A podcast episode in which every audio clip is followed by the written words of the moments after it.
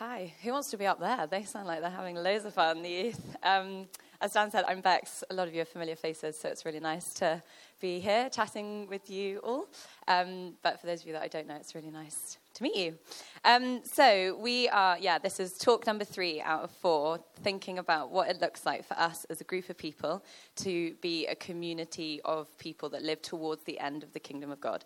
And Dan kicked us off with talking about how the kingdom of God is like here now. So that was two weeks ago.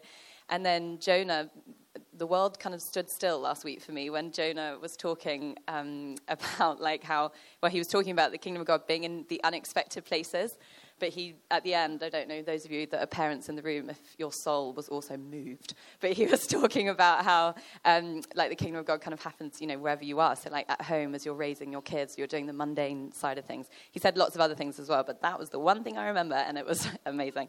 Um, so, yeah, if you haven't kind of caught up on, on those two, then, then do go back. Because what we're looking at today is the kingdom of basically the imaginative kingdom of God. So, um, what it looks like for us to literally kind of be using our imagination or allowing the Holy Spirit to partner with us and to unlock the kind of imaginative kingdom of God. Um, and to kind of get us into that mindset, um, we are very lucky to live with all of Johnny's family. They live as a not in the same house. They all live in Devon. That would be well, I guess that would be fun, but not what I mean. So they all live in Devon, and so we are really close to um, to all of them. But uh, our, our kind of brother and sister in law Rich and Emily, one of the benefits of being so close to people and seeing them so regularly is that you begin to form your own opinions on their arguments. And you, and you begin to think, like, that's definitely my favorite one so far. Or would they say, like, Bex, you really, like, wow, it's like, no, it was so bad. So you kind of, like, you know, when you know each other so well that you realize, like, I'm, I have opinions about this argument. And one of my absolute favorite arguments that I promise is relevant, but one of my favorite arguments that they had is Has anyone here been to um, Vue Exeter, the cinema in Exeter?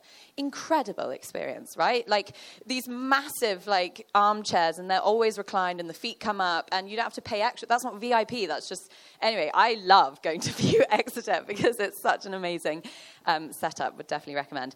And so years ago, um, they went to watch a film together, Rich and Em, and um, it was like their date night and they'd got their coke and they got their popcorn. And he usually works in the evenings. He's a musician, so it's like a big deal that they're there in the evening and they're so excited for this film. And I'm not going to tell you the film because otherwise I'll do to you what happened in the argument. But they're watching this film, they're settling down, and you know when it just goes quiet and it's like rating 15, and you know it's like shh. She leans over to him and says, um, "Babe, have you seen like all over social media? He actually dies in this one." And he was like, "What?" He's like, "Yeah, yeah. Like, have you not seen like? Oh, you didn't? Oh my gosh, I'm so sorry. You didn't? No." He's like, no, I didn't know that he died. So he was furious. He was like, Are you actually joking? She was like, Sorry, sorry. And then the whole film, he was just, obviously, he was furious, but also just, he saw the whole film so differently. He was like, Well, he's not going to die. Well, no, now he is going to, maybe he'll die now. And the whole thing was completely ruined. And genuinely, when they told us the story the next day, I was like, um, That's up there. It's one of my favorites. It's definitely, definitely one of my favorites.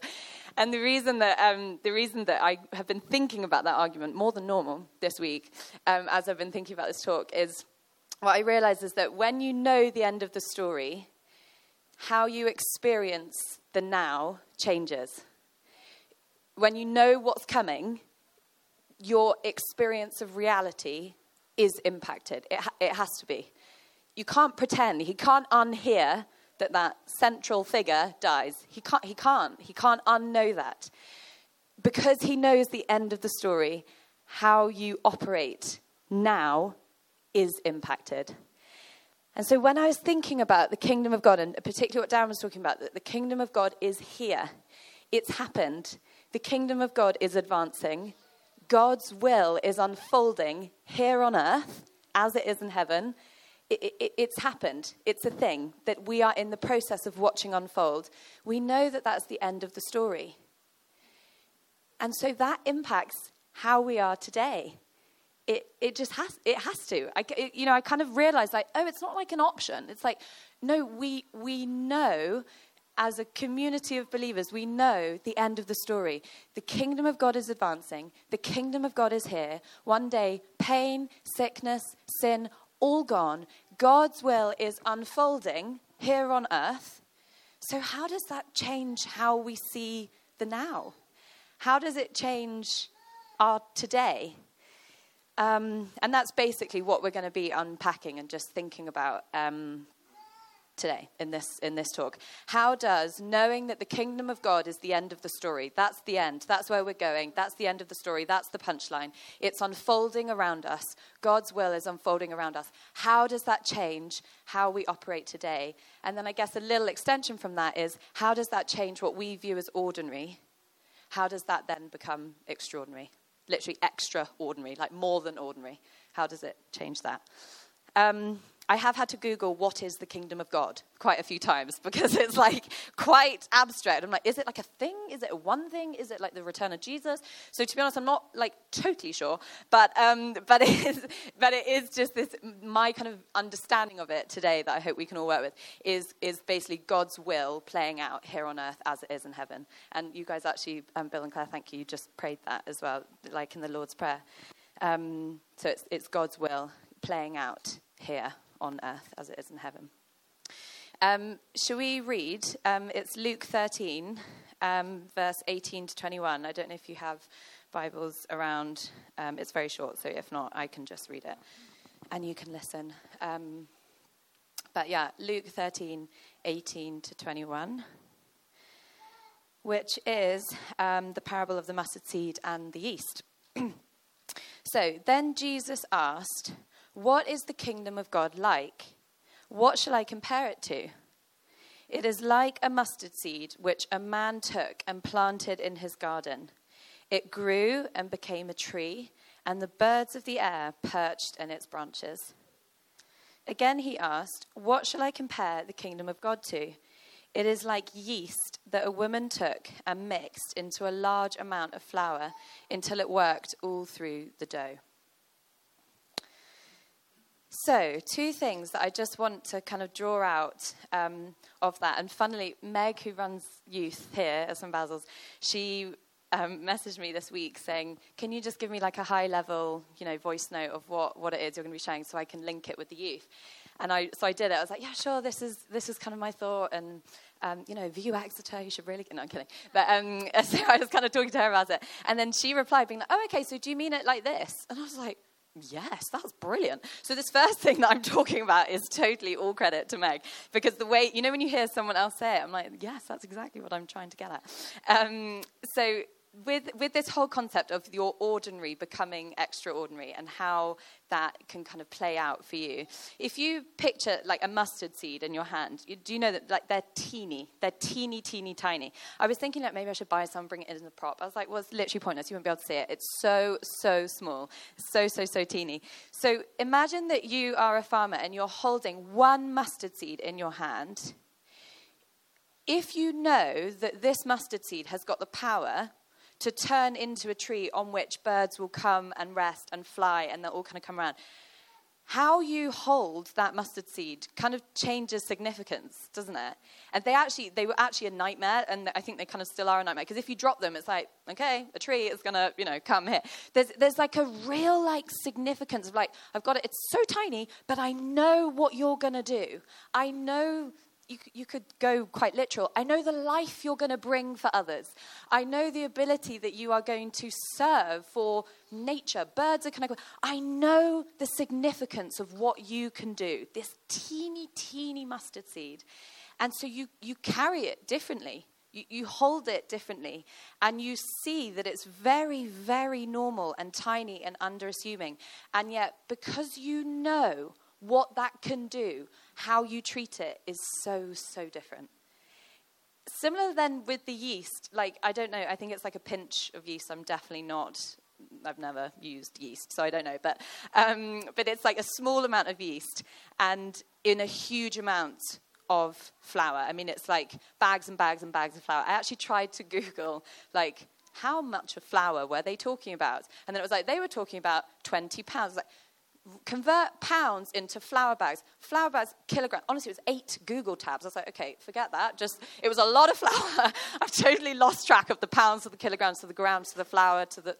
No, too much. Um, and so this teeny bit of yeast in a huge thing of flour, you don't want to use. You don't want to lose the yeast. It's like, oh, no, no, have you got it? Have you got it? Don't lose it because, yes, we've got loads of flour, but you put that in the oven and it's just flat and it's nothing. You can't do it. Have you got the yeast? Yes, okay, thank goodness. You put the yeast in and there's this huge amounts of bread, of loveliness, of things. You know, when you know, when you know what it can do, it changes how you treat it. It changes how you see it. And I just think, how then do we, if we know that the kingdom of God is here, it's, it's happened, God's will is, is playing out in our lives, in the lives of this community, our communities back at wherever we live, it, it changes then how we see the potential for who we are in those places. What it means for the Holy Spirit to live in us now because you know the end of the story. You know that you're a mustard seed that's going to turn into a tree that birds are going to come and sit on. In line with the Holy Spirit, there's so much that God has got for you, for me, for other people, because of the end of the story. We know it, we, we know what's happening. I think about it sometimes, you know, when you try and get like abstract thoughts. Imagine that you are the only person in the world that knows that one day football is going to be played with your hands. like, it really helps me get into like an abstract, you know, point of point of mind. If you know that football is one day going to be played with your hands and no one's ever going to play with their feet, what would you do? You'd probably start looking at like football gloves that you could sell for loads and loads of money. And you, would, you wouldn't worry too much about the football boots and what color they are. And shin pads, less essential. You might start looking at elbow pads. And, you know, just what would it actually do to your imagination? How would you view football differently? If you're an entrepreneur, what would you start thinking? Like, oh, I could really tap into. Imagine if you knew that one day, 20 years' time, everyone would be playing football with their hands. What would you do? There's this like amazing invitation to the imagination. And I think that's what God wants to do with us through the Holy Spirit. It's like, Bex, how would you use your words? What would you say to people? If you knew that the end of the story is that the kingdom of God is advancing, God's will is playing out in and through you, empowered by the Holy Spirit, what would you say to people? How would you coach people? How would you raise your child? What would you do? There's this imagination, there's the encouragement of the imagination. Because I know the end of the story, how am I going to how am I going to use my words? How am I going to dot dot dot. I don't want to give loads of examples because you know the examples in your life. How are you going to lead? How are you going to be a spouse? How are you going to be a friend? How are you going to do conflict? How are you going to support like you know, what are you going to do? If you know that what the Holy Spirit wants to partner with you in doing is the equivalent of knowing that that mustard seed is going to turn into a tree, what, what would you do? So that's just the first thing I want to offer you is that is that imagination. It's literally like an art of imagination, um, which as just a little thing before we move on, in like the um, I'm a coach and I get to work with different business leaders in different sectors, and it's a really fun job. Um, and one of the things that we do, if, if someone feels like stuck and they can only see they can only see their business exactly how it is, which makes sense because they, you know, are very involved in it. You you do this thing of like, okay, your main product, get rid of it. What would you then do to still serve your vision? And it's it's actually a famous thing because you you can do it of like, okay, you're a whole, you're a hotel chain. You've just lost all of your hotels. What do you do? Airbnb. Or you're a taxi ranch, you've just lost all of your taxis, what do you do? Anyone? Uber, yes. Um, so it's this, it, or a restaurant, you've lost all your buildings, what do you do? McDonald's, yes. Yes. Always McDonald's, but um, Deliveroo or Uber Eats or something like that. So it's a, it's a clever thing to basically get people out of their narrow trenches. And it's like you still want to hit your vision, but how do you get there when your main thing has gone? Um, so I think the power of our imagination in partnership in, in, with the Holy Spirit, basically in prayer, God, what could I do? You know, like how could I lead this meeting? How could I discipline my child in this moment? How could, you know, it's that, it's literally the exploration of your imagination, which I think like we're creative beings. I think there's something really cool in that, of like using your kind of imagination in light of um, what you know is happening and unfolding around you. So that's the first thing. And then just the second thing to draw out um, from, from this from this, well, actually less this passage, more just in general, is um, when, when you know the end of the story, your, your, um, your certainty levels change. You know, like um, with going back to Rich and Em and the Vue Exeter experience, they, when there's a fight scene in the first five minutes, he's probably sat there thinking, I know he's not going to die now because what do they do for the rest of the 180 minutes? You know, like your certainty, you're like, he's very relaxed watching this. And then maybe as the minutes get on and on and on and on and on, and then maybe in the last 20 minutes, it's like, okay, it's probably coming because I can feel pretty confident about that because I know he's going to die. I know it has to happen, so it's probably coming in the next 20 minutes. You know, your certainty and, and your levels of um, like assurance changes if you know, if you know the end. And um, there's a guy called Newbigin. He's like a the- theologian, and he talks. He basically talks about like the gospel in partnership with the kingdom of God, and and what that looks like for communities, like church communities. And he talks about a community of hope, and it, it stood out to me because I just was thinking, if if you think about how we use the word hope today, it's like hopefully that goes well, or I really hope he arrives on time or hopefully everything will work out and everything will be fine. It's actually the equivalent of saying, like, fingers crossed. I actually can't really say much. It's like, good luck, like, hopefully, hopefully. It's, it's actually quite, it's lovely. Like, it's a nice thing to say to someone, but it's, it does, it's not actually, um, it, there's, no, there's no assurance in that. You know, hopefully he turns up. It's like, I hope he does. But when we're using that word hope now, it's effectively like wishful thinking. It's like, I, I'm, I'm really hoping this happens. But you could kind of just interpret that as, I wish this happens. Um, as opposed to any assurance or any certainty that something will or won't happen. So there's a difference between wishful thinking as a community versus an assurance and a certainty in what we know about God, about His will playing out. The kingdom of God is here it's happening, it's advancing around us. There's a, there's a, so when we're then a community of hope, we are a group of people who are more sure in that than someone else. You know, not that it's like a comparison, but there's a, there's a certainty and a, a depth of assurance as opposed to hopefully it all kind of God thing works out and, and maybe it's going to be okay. Uh, I don't actually really know, so I'll just, we we're not afforded that. There is an assurance and a certainty. The kingdom of God is advancing, it is here. And so, as a community of people, we, we have the certainty. I just can't really actually say it in any other way. There is a certainty and assurance in what we know and what we can trust in God. That again, it affords us the ability to then say, okay, so, so how could I dot, dot, dot. How could I lead? How could I be a friend? How could I be a sister? Because we know, we know that as opposed to a wishful thinking or a kind of quite loose hope.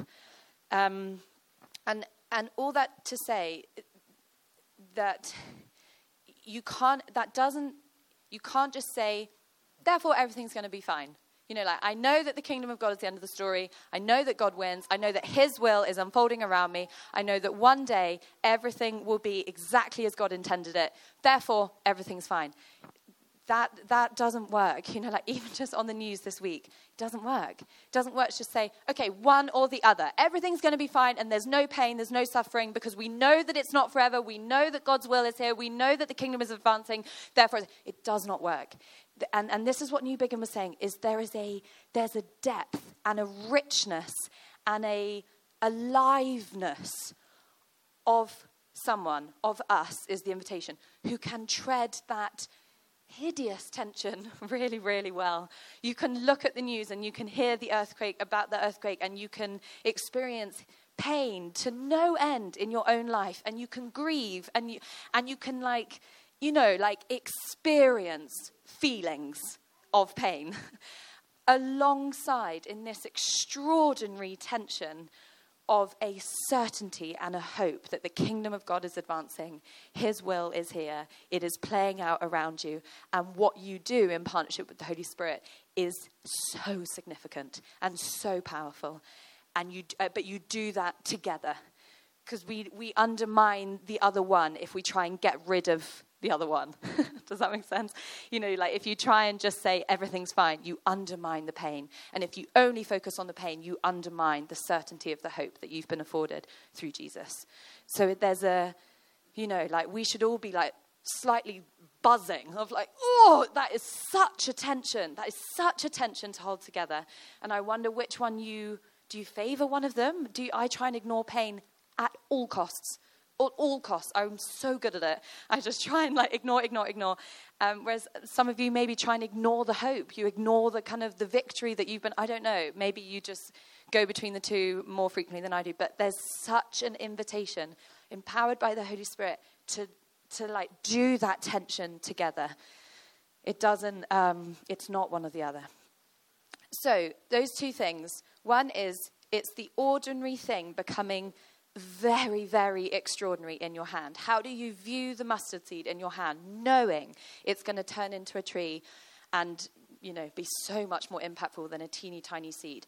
How does that how does that make you think about an area in your life or how does it make you think about your words and the power that your words carry or whatever it is in your context and then that second thing is that the the the invitation to balance the tension of knowing the certainty and the hope that the kingdom of God is here, God's will is advancing. That's the end of the story. We know the spoiler. And yet we shoulder that alongside the, the pain and the, the, the pain of life that we experience. Um, and so, as we're just coming into land, I wanted to just share what I think, certainly in my life, are the two things that block me from kind of exploring that imaginative space with God, exploring how the equivalent of the mustard seed could turn into the tree in my life, um, and they're blockers. But do just be praying, zone out at this point if you actually just want to pray and say, What would stop me? Because this is what I think is most relevant for me, and, and therefore, hopefully, for some of you, but it might be totally different for you guys. The first thing is that in my reality, I become distracted by idols. And the picture that I have when I was thinking about this is a um, hot air balloon, and it's all fired up, and it's got the fire in the middle, and it's ready to go, and it's like jumping off the ground, and then you have those four ropes that keep it down. Idols in my life are the equivalent of those four ropes keeping me down. It keeps me where I am, it keeps me focused, it keeps me very inward, and it keeps me very present. I'm not thinking about anything there because one of my idols is like, what do people think of me? Do they think I'm absolutely amazing and just the best person they've ever met? If the answer is no, I've got a lot of work to do and I'm focusing on that idol. How can I manipulate you so that you think I'm amazing? And that's such a distraction. I, am not then, if anything, I'm then making it worse of like, okay, so how can my mustard seed turn into a tree so that they think I'm amazing? It's, it's so distracting. It's such a blur of focus. Um, and it keeps me grounded. Like I'm not flying off. I'm not being used in fully the way that God wants to because I'm trapped by this distracting arrogance of like, I want you to think I'm amazing. That's such a distraction. And, and it's, it, the idols, it might be how you come across at work. It might be promotions, it might be money, it might be what your kids think of you. Uh, there's so many different things that ultimately, if it's taking up a lot of your headspace and a lot of your time and energy in your mind, it's probably an idol distracting you from fully worshipping God and fully allowing God to actually work through you, knowing that the end of the story is that you have got extraordinary potential to partner with the kingdom of God advancing here on earth. So, are there idols? Are there things that are literally distracting you? They're pulling you down, and I, it's just this thing of being grounded. It's like, I'm not flying. I'm like, I'm grounded because I'm so tied down by that. Is there something that comes to mind for you that you just need to pray would kind of be cut off, I guess, literally like that image? Um, and then the, just the second thing is that when we say yes to some of this and when we say like okay god like how would you use me? Like how would you use my words? Or how would you use my leadership? Or how would you use dot dot dot? There's then a big fear for me of the unknown. Because i don't know the answer. God does. You know it's like i'm not asking a rhetorical question.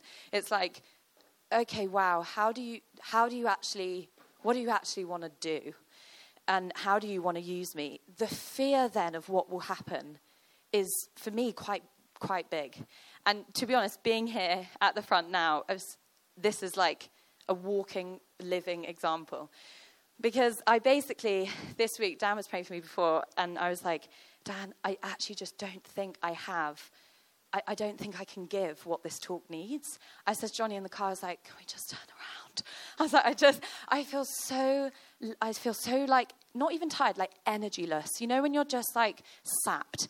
And I was like, I, I actually just don't know if I can do it. Like, I, I can't actually. And so I was saying to Dan, I was like, how are you feeling about it? I was like, um, well, and, he, and Dan just so graciously and so wisely was like, it sounds like you're experiencing what you're going to talk about, which is, I actually don't know what's going to happen with this talk because I don't feel like I have anything to give. And, and so I don't really know what that's going to feel like. That for me is terrifying, terrifying because you're saying, like, okay, God, like, yes, turn my ordinary words, please turn that into something extraordinary for this community of people this morning. But I don't know what that's going to feel like. I don't know what that's going to look like. I don't know if I'm going to hate it. Am I going to love it? Do you think I'm amazing? Do you not? You know, like, there's so much going on. And, and so it's like, okay, this is me. This is me doing it. This is like, this is it. And, and I find that, I find that terrifying. I, I, don't, I, would, I would work hard to avoid this feeling of fear of the unknown. What will that look like? I can't control that. I don't know. And, and I just think there's a, oh, there's such a humanness in that, isn't there? And just such a thing of, okay, God, that's really scary, but I trust in who you are and what you're doing, which ultimately is good.